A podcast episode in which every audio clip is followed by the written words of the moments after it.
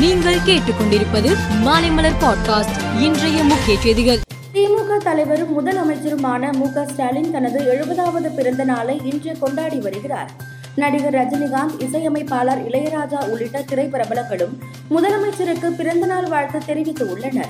எழுபதாவது பிறந்தநாள் காணும் தமிழக முதலமைச்சர் மு ஸ்டாலின் நீண்ட ஆயுளுடனும் நிறைந்த ஆரோக்கியத்துடனும் வாழ பிறந்தநாள் வாழ்த்துக்களை தெரிவித்துக் கொள்கிறேன் என்று தமிழக கவர்னர் ஆர். என். ரவி வாழ்த்து தெரிவித்து உள்ளார். எழுபதாவது பிறந்த நாளை முன்னிட்டு முதலமைச்சர் மு. ஸ்டாலின் சென்னை மெரினாவில் உள்ள பேரறிஞர் அண்ணா நினைவிடம் கலைஞர் கருணாநிதி நினைவிடத்தில் மலர் தூவி மரியாதை செலுத்தினார். இதையடுத்து பெரியார் நினைவிடத்திற்கு வந்த முதலமைச்சர் மு. ஸ்டாலினுக்கு நூற்றுக்கணக்கான தொண்டர்கள் உற்சாக வரவேற்பு அளித்தனர். பெரியார் நினைவிடத்தில் முதலமைச்சர் மு. ஸ்டாலின் மலர் தூவி மரியாதை செலுத்தினார். பெரியார் திடலில் திராவிட நாயகன் என எழுதப்பட்ட ராட்சத பலூன் பறக்கவிடப்பட்டிருந்தது. புதுக்கோட்டை அருகே உள்ள திருவப்பூரில் உள்ள புகழ்பெற்ற முத்துமாரியம்மன் கோவில் மாசி பெருந்திருவிழா கடந்த இருபத்தி ஆறாம் தேதி பூச்சொரிதலுடன் தொடங்கியது. ஒன்பதாம் நாள் திருவிழாவான வருகிற பதிமூன்றாம் தேதியன்று தேரோட்டம் நடைபெறுவதையொட்டி புதுக்கோட்டை மாவட்டத்திற்கு அலுவலகங்கள் பள்ளி மற்றும் கல்லூரிகளுக்கு உள்ளூர் விடுமுறை அளித்து கலெக்டர் கவிதா ராமு அறிவித்துள்ளார்.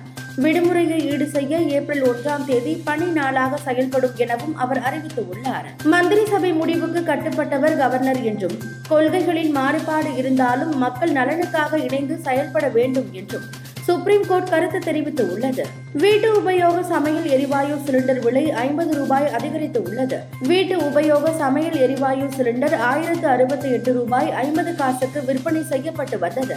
இன்று சிலிண்டர் விலை ஐம்பது ரூபாய் அதிகரித்து உள்ளதால் சென்னையில் வீட்டு உபயோக சிலிண்டர் விலையானது ஆயிரத்து நூற்று பதினெட்டு ரூபாய் ஐம்பது காசுகள் அதிகரித்து உள்ளது கொரோனா வைரஸ் இயற்கையாக உருவானது அல்ல சில நாடுகள் மற்றும் சில மனிதர்கள் செய்த சதி. இந்த கிருமியை பரப்பி செய்யப்பட்ட போர் என்று ஸ்ரீ ஸ்ரீ ரவிசங்கர் கூறியுள்ளார். வெள்ளை மாளிகையில் பத்திரிகையாளர்களை சந்தித்த தேசிய பாதுகாப்பு கவுன்சிலின் தகவல் தொடர்பு ஒருங்கிணைப்பாளர் ஜான் கெஃபி கூறுகையில் உளவுத்துறையும் அரசின் பிற துறைகளும் கொரோனா எங்கிருந்து உருவானது என்பதை ஆராய்ந்து கொண்டிருக்கின்றன. ஜனாதிபதி ஜோ பைடன் விரும்புவது உண்மைகளை மட்டுமே. முழு அரசும் அந்த உண்மைகளை பெறுவதற்காக வடிவமைக்கப்பட வேண்டும் என்று அவர் விரும்புகிறார். அதைத்தான் நாங்கள் செய்கிறோம். நாங்கள் இன்னும் ஒரு முடிவுக்கு வரவில்லை என்று கூறினார். மெக்சிகோவில் ராணுவம் நடத்திய துப்பாக்கி சூட்டில் அப்பாவி மக்கள் ஐந்து பேர் பலியாகினர். அதற்கு எதிர்ப்பு தெரிவித்து நடந்த போராட்டத்தில் வன்முறை மூண்டது. துபாயில் டென்னிஸ் சாம்பியன்ஷிப் போட்டி நேற்று தொடங்கியது. ஆண்கள் ஒற்றையர் பிரிவில் செல்பியாவின் ஜோகோவிச் தகுதிநிலை வீரர் தாமஸ் மசாக்கை எதிர்கொண்டார். இதில் ஜோகோவிச் ஆறுக்கு மூன்று என முதல் செட்டை கைப்பற்றினார். இரண்டாவது செட்டை மசாக் ஆறுக்கு மூன்று என வென்றார்.